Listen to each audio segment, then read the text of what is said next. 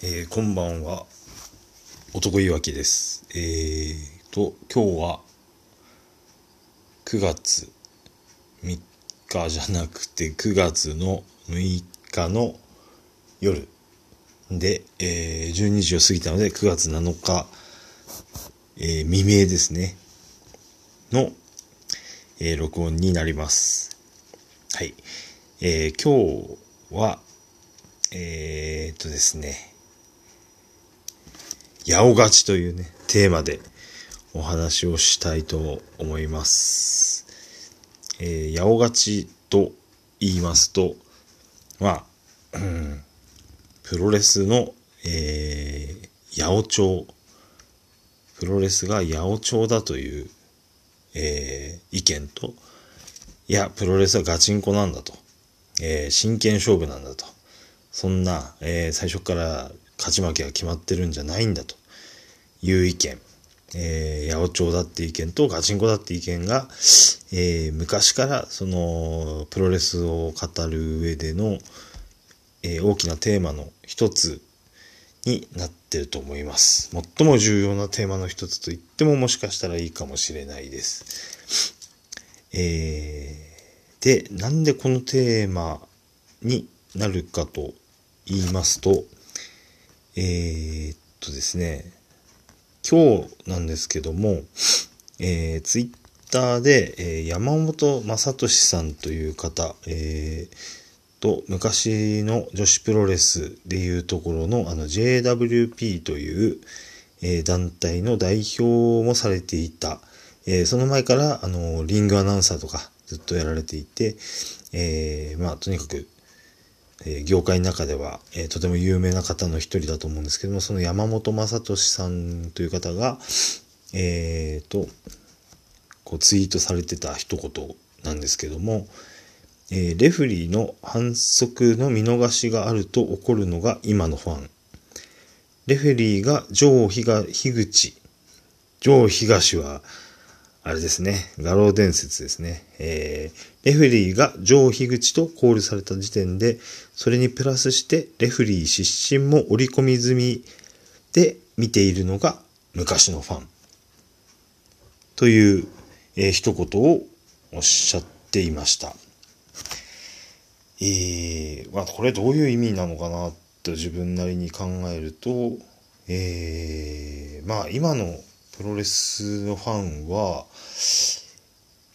なんでしょうね、この今の世の中全体にも言えることなのかもしれないんですけども、まあ不正とかに対して、えー、まあ厳しいと。うん。なんだろう。ちゃんとルール通りに言っていないことに対して、えーまあ、寛容性がないというような意味で、えー言ってらっしゃるんだと思うんですね。で、それ、そういう意味で、えーレフェリーの反則見逃しがあると怒るのが今のファン。で、逆にそのレフェリーが上樋口とコールされたと時点で、えーそれにプラスしてレフェリー失神も織り込み済みで見ているのが昔のファンっていうのは、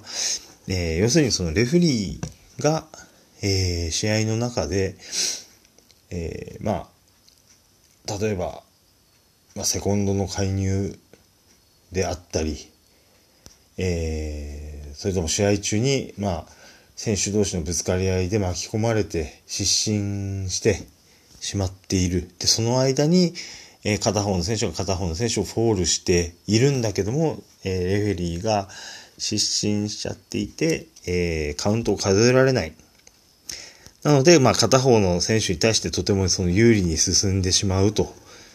いうような、えーまあ、レフェリーがそのストーリーにかなり深く関わるということを、えー容認して見ているのが昔のファンなんだよと。だからそのプロレスの見方っていうのが、まあ、時代とともに、えー変わっているのではないかなというふうに、えーその山本さんはおっしゃってたんだと思うんですけれども、えーまあ、これに対してですね、えっ、と、僕もその山本さんのそのツイートを引用させていただいて、えーそれで発信、まあ、してみたんですけども、えー、とはいえ、えっとですね、まあ、なんでしょう。その、レフェリーの、えー、まあ、反則、まあ、失神するっていうのは反則を見逃すということだと、反則であったり、その、えー、まあ、片方の選手が有利に動くように、えー、まあ、レフェリーも介入していることの一つだと思うんですですね。それを、えー、まあ、なんだろう、ある意味、アクシデントのふりをして、えー、片方の選手が、えー、有利になるという意味では、まあ、不正の一つだと思うんですけども、えー、僕の意見としては、その不正自体を、えー、黙認するのが当たり前に、え、なりすぎるのも、え、まあ、つまらないと。え、それも嫌だなというふうにちょっと、え、言いました。で、それの意味というのは、えー、なんでしょう？その、なんでそういうことを言ったかっていうことを説明するのにあたって、えー、まあ、八百長ガチンコの話っていうのをちょっとしなきゃならないんじゃないかと、えー、思ったんですけれども、えー、まずその、八百勝ちという件に関しては、あの、これは僕が、えー、まあ、ツイッターを始めてみて、えー、やっぱり自分の興味のあることの、まあ、かなり大きな部分を占めるのがプロレスであったっていうのもありまして、まあ、その中でこのプロレス好きとしてその八百勝ちということを、えー、ほっとく、あの、無視するわけにはいかないテーマだと思ったんですね。で、えー、まあ、いつかその、何かしら、そのツイッターのツイートとかでも、まあ意見を、まあ誰が見てるかわかんないですけども、まあ見てる方が何人かいらっしゃるのも知ってるんですけれども、えー、まあ、とても、えー、少ない範囲でとはいええー、自分の意見を見てくださる人がいるという状況も作れてるとは思うので、何か発信してみたいと。で、その中の大きなテーマの一つだったのは、その、八百長ガチンコの話っていうことで、いつかお話ししてみたいと思ったんですけれども、今回のその山本正俊さんの話っていうのも、そのきっかけの一つとして、まあいいんじゃないかと。えー、ちょっとここで、その八百長ガチンコについて、一つ一回意見を言ってみようかなと、えー、思った次第であります。はい。で、えっと、まずその結論から言って、そのプロレスの世界っていうのは、えー、僕の思うところで言うと、えー、プロレスはまあ、すごくその二択、ガチかヤオしかないというその二択で言えば、まあ僕はヤオだなと思っています。えー、うん、言い方は悪いですけども、ヤオえー、と、お尻が決まっていたり、まあ、そのストーリー等々へ、えー、まあ、仕組まれたものであるというような意味の、での矢をですね、えー、だと思っています。はい。で、えー、まあ、どうしてそういうふうな思いに至ったかというとこなんですけども、その、もう自分が見始めたプロレスを見始めた頃っていうのは、えー、っとですね、ちょうど本当に、あのー、時期がいいのか悪いのか、その、えー、94年だと思います。94年ぐらいだと思うんですけども、時期的には、え、うん、見たのが94年だったんですけども、その見た映像っていうのが、その、え、高田さん高田信彦選手が、えー、あの、北尾浩二さんをハイキックで KO する映像っていうのを見て、えー、もちろんそれまでプロレスを知らなかったわけじゃないんですけれども、えー、と、まあ、かっこいい、あの、初めてはっきりかっこいいと思う人が出てきたのが、その、えー、高田北尾戦だったんですね。で、えー、まあその高田さんっていうのはその、えー、それまで僕が思ってたそのプロレスラーっていうのがちょっとその若干なんでしょう昔見ていた、えー、自分がじゃなくて、えーと、家族の父親とか父親が見ていたプロレスっていうのは特にその、えー、全日本とかの、えーまあ、天竜さんとか、えー、まだ多分長州さんがいた頃の全日本とかも見てたんだと思うんですけども、えー、全体的にそのプロレスラーっていうのはそのぽっちゃりしたあのムキムキというよりはぽっちゃりした人が多くて、えー、まあ単純に見た目からかっこいいと思えないということが多かったんですけれども、えー、そのあまりかっこよくない。まあ、戦う男としてはかっこいいんですけど、どうしてもそのビジュアル的に、えー、物足りないと思っていたところに現れたその、えー、高田の蹴り、ハイキック、えー、切れ味のいいハイキックで、その巨体の、2メートルの巨体の男を倒すという。その瞬間に、まあ、一気に引き込まれまして。で、その引き込まれた最初のものっていうのが、あのとてもその今で言うところの、えー、八尾勝というところに関して言うととても微妙な存在だと思われる、えー、UWF インターナショナルの試合だったという、えー、ことなんですね。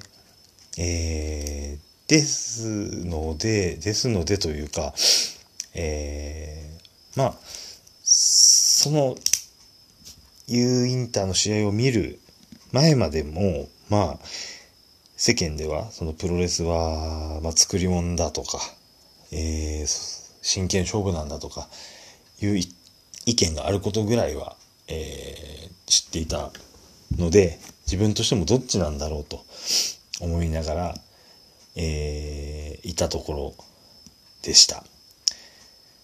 でもその、やっぱりその、従来のえー、プロレス僕がたまたまちらちら見ていたその全日本とかの試合で言うとやっぱりロープに振って帰ってくる、えー、理由がわからないまあいろんな説明をする方はいまあいました後から、えー、本を読んだりしてもそこに、えー、まあちゃんとした理屈を持ってる人もいます。えー、けども、まあ、当時の僕としては、まあ、それは、まあ、いくらなんでもないんじゃないかっていうのも含めて、えー、まあ、それを真剣勝負というかただ相手を倒すためだけにやってるものにはどうしても見えなかったという、えー、状況だったところに、え高田のハイキックを見て、えー、あこれはもうそうなんだなとこれはこれこそはプロレスなんだプロレスって本当はこういうことをやりたかったんじゃないかでもいろんな事情でできなかったのが昔のプロレスで、あ、今プロレスはこんな風になってんだ。90年代。っていう風に気づいて、それからまあいろいろ、え、改めて調べ直していく中で、まあその、とはいえ最初の、最初のというかきっかけは高田選手、高田なんですけれども、まあ、結局見てみると従来のプロレスも面白くて、えー、だんだんですねその真剣勝負なんかどうなんかってことはそれほど気にならなくなってきちゃったんですよね。やっぱりね東高三東高三十種の試合は華やかですし、えー、全日本の四天王のプロレスはもう毎回激しいですし、えー、激しすぎるほど激しいですし、えー何よりやってる人たちがふざけてるようには決して見えないっていうのも大事だったと思います。で、えー、まあ、そのどっち、どっちでもいいなというところで来たんですけれども、えー、本当にいいタイミングで94年ぐらいに、まあ、真剣にそのプロレスを見始めたところに、まあ、95年のえー、新日本対 U インターという全面対抗戦、えー、全面戦争ですね。全面戦争が起こり、えー、まあ真剣、僕としては真剣にやってると思っていた、真剣勝負ガチンコであると思っていた U インターと、えー、新日本プロレスが、まあ、大激突しまして、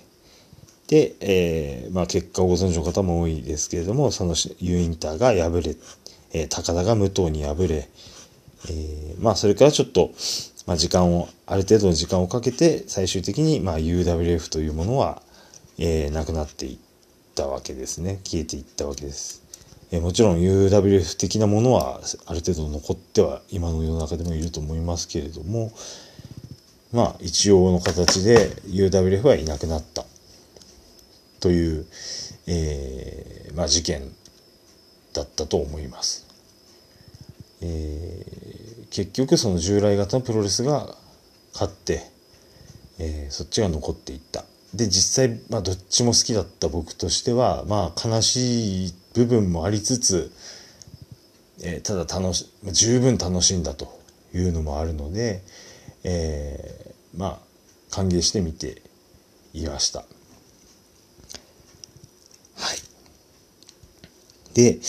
えー、まあそれ、それからもね、しばらくその、しばらくと言いますか、まあ今日に至るまでプロレスは好きなんですけれども、まあ、まあ、プロレス好きだとね、週刊プロレスを毎週読むことも、まあ、あったり、えー、それ以外にもその紙プロとか、えー、まあ、たまたま僕はゴング派ではないんですけど、まあ、ゴング関連の、えー、本も見ることもあったり、えー、それからレスラー自身が書いてる本もあれば、えー、まあ、関係者が書いてる本っていうのもいろいろあったりとあるんですけれども、えー、まあ大きな転機の一つとなったのがやっぱりその2000何年でしたかね2002年かな3年だったかあのミスター高橋さんという、えー、レフェリーの書かれた「えー、流血の魔術」という本だったと思います。えー、副題が「全てのプロレスはショーである」という、えー、タイトルだったんですけれども、まあ、そこにおいて、まあ、僕も読ませてもらったんですけども、えー、かなりいろいろ書いてありました。あのー、お尻は決まってるということ、その詳細は結構う、えー、うろ覚えになっちゃってるんですけども、お尻決まってること、それから、えー、まあ、額から血が出るのは、えー、リングの下で、どっちかが、えー、相手側か、えー、自分かそれとも、えー、レフェリーか誰かがそのカミソリの刃を持っていてそれであた額に傷をつけるんだよと。誰にも気づかれないようにねっていうことであったり。もちろんそれは本当に高橋さんが書いてることなんで全てのプロレスでそれが行われてるかどうかっていうのはちょっとわからないですけれどもそこに書いてあったのはそういうことでした。でまあそれを読むとあ確かになるほどあまりにも綺麗に血が出てるなと。えー、いう試合を思い起こすこともありますし、えー、まあいい頃合いで止まってるなっていうのもあれば、ちょっと出過ぎちゃってるんじゃないかという試合も頭に思い浮かんだんですね。えー、黒くなったばっかりの蝶の体、えー、長谷とか、えー、それから95年の G1 の武藤の額とか、えー、と、ムタ対新崎人生博士の流血量はすごくちょうど良かったんじゃないかなって思ったりも、えー、しますけれども。まあ、要するに、えー、その流血をさせることもその試合の演出の一つだというのがその高橋さんの意見で、なるほどと、えー、僕は納得をしたわけです。えー、ただ、それを納得して見てる人もいれば、えー、世間のそのプロレスはショーじゃないとショーであっていいはずがないと思う人たちにとってはそれはすごく、えー、反感を覚えるもので、えー、自分の信じたものを裏切った人をまあそれがミスター高橋だという思う人が多かったと思うんですね。でこの裏切るっていうことも、まあ、いくつか何パターンかあると思うんですけども、その、高橋さんに対して文句がある、えー、一つのパターンとしては、そもそも、えー、プロレスが八百長だと思っていない人、そんな風には信じられない人が、えー、高橋何言ってんだっていう、そんなわけないじゃないかっていう意見が一つ。で、もう一つが、いや、そんなの言わなくても分かってると。うんな、そ、ね、リングの外で切ってんのは知ってるよと。ただそれを言ってくれるなよと、えー、思ってる人。要するに自分も分かってるけど、そんなことは胸の内秘めて楽しみましょうよと思ってる人っていう、まあ大きく分けて2パターンがいるんじゃないかなと思うんですね。で、えー、なんで起こるかというと、なんでそのプロレスが八百長だと言われて起こるかというと、やっぱり時期的に、えー、その、2000年初め、2000年代初めといえば、一番勢いのあったのが、その、プライドですね。えー、プロレスと見た目は似てるけども、えー、お互い選手同士が、えー、本気で相手を倒すのを目的とした試合形式をやっている。で、それがとってももてはやされて、お喜びされている時代。えー、遡るとその93年に始まった、そのアメリカで始まった UFC、当時のアルティメット大会と言われていた、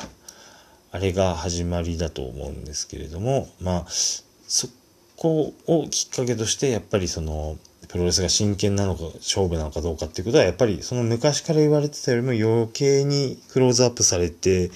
いたと思うんですね。で、えー、そんな中でその、えー、まあちょっとまた別の回で話はしたいと思うんですけれども、えー、新日本に敗れた、えー、高田信彦が、えー、その真剣勝負の世界の神様というような扱いであった、えー、ヒクソン・グレイシーに敗れて、えー、それからその真剣勝負、その、えー、総合格闘技ですね。えー、バーリトゥード、総合格闘技、えー、MMA、いろいろ言い方ありますけれども、その、まあ、総合と言いましょうか。総合格闘技というのが、えー、まあ、格闘技のあるべき姿、正しい姿であるというような形で、えー、完成されていったのがその2000年代頭、まあ、90年代後半から2000年代頭だと思います。で、そうなると、えー、まあ、リングの上で人が戦うという、えー、競技は、まあ、プロレスが主だったところに、それを脅かすもの、というものが現れて、それがまあ完全にその2000年代頭で言うと、もう立場が、えー、逆転して、えー、総合の方が偉いというような、えー、雰囲気ができ、そして世間にも広がっていき、そうするとやっぱり、えー、プロレスの、えまあ、存在価値が脅かされるわけです。えー、そしてプロレスを見てた人、そもそもそのプロレスを見てた人ほど、おそらくですけども、総合を見ていたんじゃないかなと僕は思ってるんですけれども、えー、そうすると、まあ、プロレスの立場からすると、えー、お客さんを取られていってしまっている。えー本当は、まあ中身はだいぶ違うんですけども、まあ同業他社というか、えー、類似品に持ってかれたような、えー、感じになったんだと思います。で、そういうふうな状況で、さらにそのプロレスが八百長だよということを、えー、声高に宣言してしまったミスター高橋さんに対して、えー、やっぱりプロレスを、えー、ずっと応援し続けてる人、え総合、まあ総合も見ながらプロレスも楽しんでる人もいるし、総合なんて違うと、やっぱりプロレスなんだと、えー、思ってる人たちからしてみても、やっぱり高橋さんの、えー、書いた、えー、全てのプロレスはショーであるという言い方っていうのは、まあ、多分許せない、そういう意味で許せないというところがあったんじゃないでしょうか。要するにプロレスは偽物の戦いなんですよと、えー、言われて、そうするとまあお客さんの足は遠のいちゃうということを心配したんじゃないかなと思います。で、えー、まあそういったのも含めて、まあ僕自身も、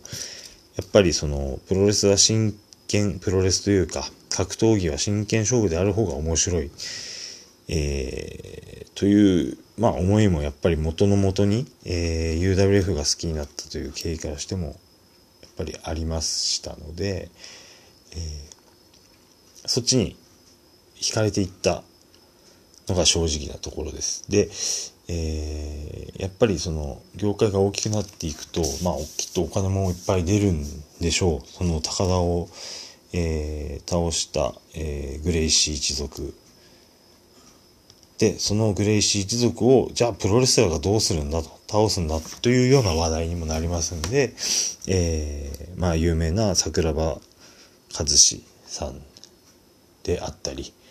まあ、高田の後にはその船木さんですか？とか、えー、まあ、プロレスの世界からもいっぱい、えー、出ていって、やっぱりじゃあ、じゃあ、そのプロレス、ボクシング、えー、空手、えー、キック、誰が一番強いのはそれが分かるのが、プライドのリングなんだよ、と。いうことになると、やっぱりもうそっちが大盛り上がりしちゃいまして、で、実際本当に面白いので、えー、もう本当に僕もそっちに惹かれていきました。で、プロレス、もちろんプロレスも面白いはずなんですけども、刺激の量が全然違っていて、えー、なんだろう、本当生々しいんですね。やっぱり、やられたくない人は必死だし、やりたい人も必死だし、えー、必死すぎて、えー、膠着しちゃうこともありますが、えー、その辺はまあルールでうまくその調整もしていって、えー、まあ演出ルール競技のレベル、えー、いろいろがですね、えー、相乗効果的にだんどんどん上がっていって本当になんだろういい状況が、えー、総合格闘技には生まれていたと思います。えー、本当にいいある意味いい時代だったと思います。ただ、えー、まあいろんなことがあって、プライドは傾いてしまい、えー、一方で、まあ、プライド、実際にプライドにお客さんを持ってかれたものの、えー、プロレスも、あの、まあ、細、細々とというか、まあ、固定されたファン、根強いファンの方いらっしゃって、えー、生き続けてはいけていたんですね。で、まあ、結局、まあ、飛びに、時代は飛びに飛んで現状、現代、現在のことを言ってしまいますと、おそらく総合とプロレスの業界の規模というのは、ちゃんと調べたわけじゃまあないんですがトントンかもしくは総合が、えー、下になっているというのが現状じゃないかなと思います。えー、だからプロレスが偉いと言いたいわけではもちろんないんですけれども、えー、やっぱりその商売として続けていくのに、えー、正しい正しいというか適した形というのをきっとプロレスは持ってるんじゃないかなというのが、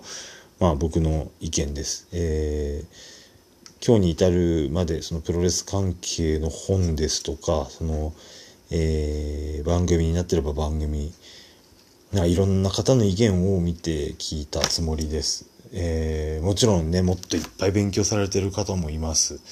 えー、まあ、ただ、まあ、偏見にまみれた男いわき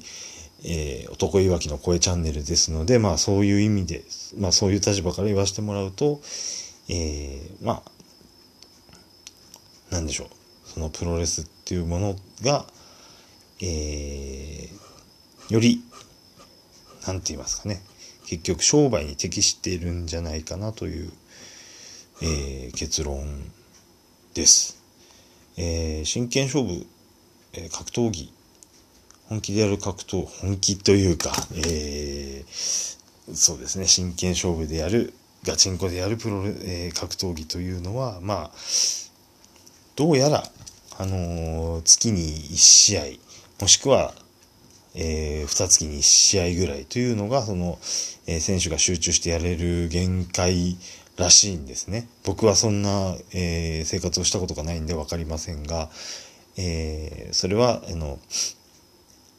まあ、UWF、最初の UWF を格闘技の団体にしようとした佐山選手、佐山悟さんも、えー、出ましたし、多分パンクラスとかもそういう方向に行っていたんでしょう。パンクラスは実際にその月1ぐらいでやってたと思います。えー、パンクラスが矢岡ガチかっていうのはまたちょっと興味深いところなんですけどちょっとそれはまた別でお話というか、まあお話といってもね、僕知ってるわけじゃないんですけども、えー、僕なりの意見を言ってみたいと思いますが、えー、要するにプロレスというものが、えー、戦いを見せる。で、見せ続ける。えー、見たい選手をいろんな日本全国で見られる。あの人とあの人と戦うのが目の前で見られるっていうことを、えー、上手に提供し続けていくためにはやっぱりそのシステムがととてもその重要なシステムがあって、えー、それというのはやっぱりもちろん激しければ激しいほどいいんですが、えー、相手を壊すお互いの体を壊すしてしまってはやっぱり続いていかないんですね。えー、20人の、えー、選手がいる団体だとして、まあ、タッグ、2対2のタッグ戦、えシングル戦、3対3のタッグ、等々も含めて、まあ、試合を組んでいかなければならないんですけれども、それを、まあ、人が減れば、えー、試合ができなくなっていく。試合ができなければ、えー、お客さんが入らない。えー、そうすると、まあ、団体としてやっていけない、えー、商売にならなければプロレスそのものはやっぱりなくなっていってしまうものですので、えー、まあそれっていうのはその始まりはやっぱりそのアメリカの、えー、プロレスだったと思うんですがおそらく、えー、まあ馬場さんの本当と読んで、えー、察するにそういうシステムはやっぱりその アメリカのプロレスで始まっているはずです。で、えー、まあ、なんせその お客さんに来てもらう、お客さんに楽しんでもらう、お客さんが喜んでお金を払うということが、えー、まあ、商売になるわけですから、えーそこは本当の真剣勝負かどうかっていうことは実はそんなに大した、えー、問題ではなく、えー、まあ先ほど言いましたその馬場さんの本というのは、えー、だいぶ古いあのアメリカのプロレスのことも、えー、解説していたりする本なんですけれども本当にはるか昔のプロレスっていうのはそのアマレス、えー、アマチュアレスリングを基礎にした、えー、ガチンコが元になっていった的な話があるんですけれども、まあ、だんだんそのシステムというのが確立されていって、えー まあ、汚い、また変な悪い言葉ですが、矢を、矢を取り組んだ、えー、取り入れたスタイルになっていると いうことみたいです。で、そうなると、えっ、ー、と、もう、本当に、えー、お客さんを楽しませるために、えー、頑張るのは、選手同士だけじゃなくて、えー、もちろん、ね、試合を組む、えー、試合できる準備をする人たちもそうですし、何よりそのリングという舞台に上がっている中で、そのレフェリーっていうのも、えー、大きな役割を果たすようになります。えー、まあ、反則のカウントをどこで止めるのかとか、えー、相手の、その、まあ、タックルに巻き込まれて、えー、倒れることがお客さんを楽しませる場合もあると思います。えー、それっていうのは、まあ、レフェリーが表現するのは、えー、まあ、プロレスの世界っていうのは、基本の基本としてそのヒールとベビーフェイスという、えー、いいものと悪いものがあるんですけれども、えー、レフェリーの振る舞い一つで、えー、ヒールがより悪悪者に見えたり、えー、ベビーフェイスがとても、まあ、いいものに見えて、えー、みんなが応援したくなったりと、えー、いうことに、えー、すごくその影響を与えることができる、えー、なんだろう、登場人物の一人になると思うんですね。えー、そういう意味で言いますと、えー、まあ、額を切る、えー、ベビーフェイスの額を切って、えー、まあ、その劣勢に立たされたベビーフェイスをみんなで応援したくなるとか、えー、そういう状況を作ってみたりとか、とても重要な仕事を、えー、だと思います。うん。で、えー、まあ、ここまで話して、そのさっきの、えー、山本さんのおっしゃってた話戻るんですけれども、えー、僕の見方としては、えー、レフェリーが、えー、やられている、うんと、まあ、悪、悪に加担してみたり、えー、悪い方に、えー、ヒールの方に加担して、えー、試合を盛り上げたり、まあ、ベビーフェイスに加担して試合を盛り上げたり、どっちもあると思うんですけれども、えー、要するに、舞台の道具の一つであると思うんですね。ですんで、あのー、まあ、なんかルチャリブレとかを見てればもう、明らかなんですけども、そのレフェリーが見てない好きに何かをやることが面白かったり、えー、そういうことを込みで、え、試合を作ってることなんていうのは本当にめちゃくちゃいっぱいありまして、えー、その、まあ、例えば片方で、えー、レフェリーの気を、えー、引いているうちに、まあ、レフェリーが見てないところで悪いことをするということに、本当に毎回目くじらを立てて本気で怒って、えー、このレフェリーはまともにし仕事をしてないから、お前どうにかしろよということを、例えばその道のくプロレスのテッド田辺さんとかに、えー、講義を毎回入れていたら、えー、まあ、なんでしょうね。多分そういう人もいなかったわけじゃないんでしょうけど、おそらく軽くあしらわれてたんじゃないかなと思います。で、えー、僕の見方としては、ただその、えー、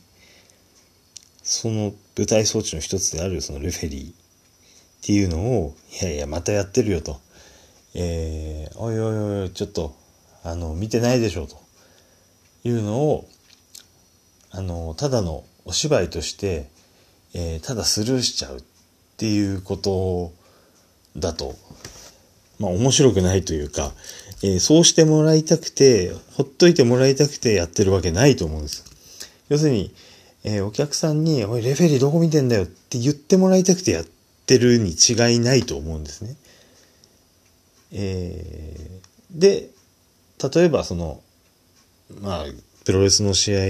ー、会場で見てると、とってもヤジの上手な人とかもいて、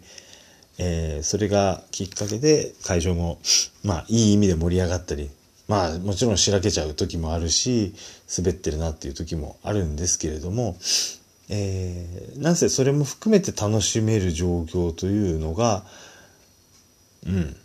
あの、見方、プロレスの見方が上手な人が集まると、な、できていると思います。えー、ただ、その、なんでしょう、その、なんとなく裏の事情も分かった上でのツッコミというのも一つなんですが、えー、もう一つのそのプロレスの良さというのが、おそらくなんですけども、やっぱり、えー、真剣にレフェリーの、あのー、応募に怒るっていうこともあると思うんですね。多分その、えー、例えばなんですけども、昔の、えー、NWA、アメリカのプロレス、世界で一番大きな権威のあるベルトと言われた NWA のベルトっていうのは、やっぱり、えっと、防衛の条件っていうのに、まあ、引き分けとか、えー、場外で、えー、場外20カウントで試合が決まった場合は、王座が動かないというようなルールがあったりとか、えー、したと思うんですけども、そうすると、えー、ヒールの王者というのは、やっぱりそういう悪い、えー、仕掛け、えー、ヒールに有利な仕掛けをうまく利用して、えー、まあ、防衛を重ねていくというタイプがいたり、え、します。で、そうなると、え、やっぱりそのレフェリーっていうのは、まあ、悪のレフェリーという扱いになって、え、そのレフェリーと結託したそのヒールの王者っていうのに、まあ、お客さんがやっぱり頭に来るんですね。腹を立てる。で、その腹を立ててるのを、どう、どうにかして次は、そのベビーフェイスの挑戦者が、そいつからベルトを、まあ、取り戻すのか、というストーリーが、えー、盛り上がって、えー、よりそのプロレスの世界、えー、試合が盛り上がると、えー、じゃあ次こそは取るじゃあ次の試合も見に行くっていうふうに、まあ、お客さんの次の行動に結びつくような、え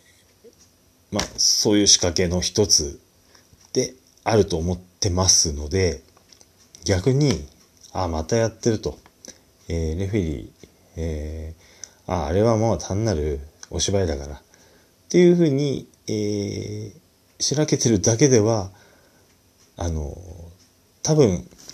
えー、プロレスをやる側という仕掛ける側っていうのもそんそんなのは望んでないはずなんです。だから、えー、一部で本気で怒ってる人、えー、っていうのもおそらく必要なんじゃないかなと思います。あのもちろん分かって見てる。ああ、きっとこれで次はこうなるなと。えー、アクト・グレフェリーが次は、えー、ベビーフェイスにやられるな、その様を見に行こうっていう、えー、なんとなく、その、状況を予想してみる人もいれば、えー、本気であいつがやられるところを見たいと、えー、思って見に行く人、まあいいバランスでそれが必要なんだと思うんですが、えー、まあ、そういう意味で、えー、逆にそのまあリテラシーというんでしょうかね。そういうものが求められる世界だし、えー、そんなリテラシーもなく見てる人も欲しい。っていう世界なんじゃないかな。だからその本当に曖昧なさじ加減の世界っていうのが、まあ、絶妙なんですよね。ずっとこのプロレスっていうのは続いていて、えー、不思議なとこだと思います。でもそれっていうのはその、なんだろう、映画とかお芝居についても似たようなことが言えると思ってまして、まあ、プロレスをお芝居に例えるっていうのはもうまた、ね、あからさますぎてちょっと嫌なんですけども、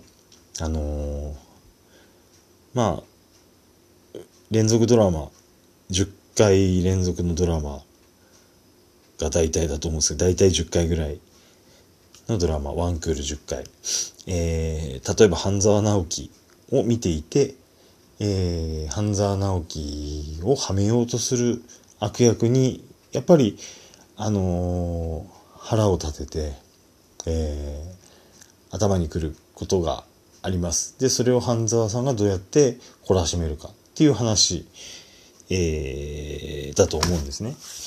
やっぱりその悪役がやっぱり悪いことすればするほど面白い部分っていうのがあって、えー、まあこの悪役どうせやられるからっていう気持ちもまあもちろん見てる方にはどこかにあるんですけども、まあそこは一旦置いといて、いや、このままじゃ半沢さん島流しに会っちゃうってやっぱり思った方が面白いだと思うんですね。で、多分なんですけども、えー、と、まあ、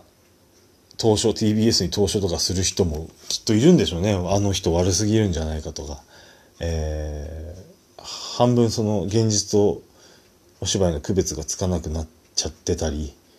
する人もいたり、えー、ただそれを、まあ、人に見せるもんとしてこれはえげつなすぎるんじゃないかみたいなことを本気で思って投書する、えー、意見を言う人っていうのも、えー、もしかしたらいるかもしれないです。ね、それはなんとかこう作る方には、えー、避けてほしいなと、えー、うまくかわして面白いものを作り続けてほしいなと思うんです。それも似たようなことがそのプロレスにも言えて、えー、ナイスなバランスで、えー、うまく盛り上げていければなと思うんですけれども、ここに来てその SNS 時代という問題がありますね。で、えっと、ツイッターで、えー、僕が言ったことに反応してくださった、あのー、えー、まあ、すごい僕によりも全然いっぱいフォロワーがいらっしゃって、きっとプロレスに関する、えー、知識も豊富で、おそらく見るほどプロレスの先輩にあたる方なんじゃないかなと思うんですけども、えっと、まあ、最近は、その、まあ、会場とか、で、えー、選手とか、レフェリーに、まあ、心ないヤジを飛ばしたり、えー、SNS でも個人攻撃、えー、個人の、えー、人格を攻撃するような、え書き込みがあったりっていうのが、まあ、見られるそうなんですけれども、多分、おそらくあの、え記憶に新しい、その、木村花さんの、えー、テラスハウスの件とかに近いことだと思うんですけども、まあやっぱり平気でやる人はやってるんだなと思います。えー、僕としては断固そういうことは、もちろん大反対です。あのー、やっぱりみんなで、えー、見る方、やる方、作作る方、みんなで作る、えー、楽しい空間だと思いますので、えー、一人を、まあ、攻撃して追い詰めるような真似をするべきではないと思います。えー、でそういうのがありあるというのはまあ前提に置いときつつの、えー、ただその会場の中で、えー、悪いことやってるレフェリーにツッコミを入れるとか、えー、悪いやつにブーイングをする悪いやつを悪いものとして扱って盛り上がるっていうこと自体、えー、その、プロレスの仕組みにはまったその楽しみ方と、えー、個人攻撃、SNS でやるような個人攻撃、全く別のものだと思いますので、えー、なんでしょう。うん。そこは本当にわきまえていきたい、自分としては行きたいと思います。あの、この、今回のこの音声の発信でも、えー、はっきり僕はやおという言葉を使いました。それで、えー、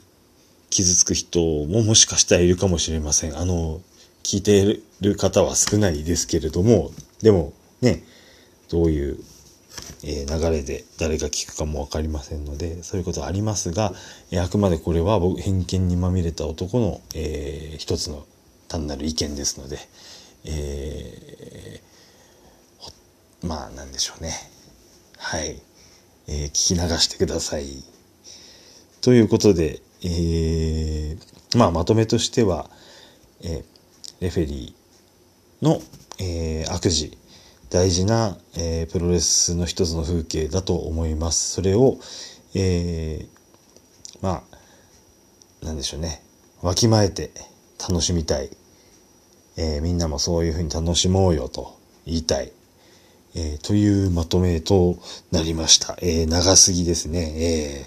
長くなっちゃいました。はい。でもいいんです。ということで、え今日はここまでにしたいと思います。もっともっと話したいことがあると思いますので、続きを今度やります。では、おやすみなさい。さようなら。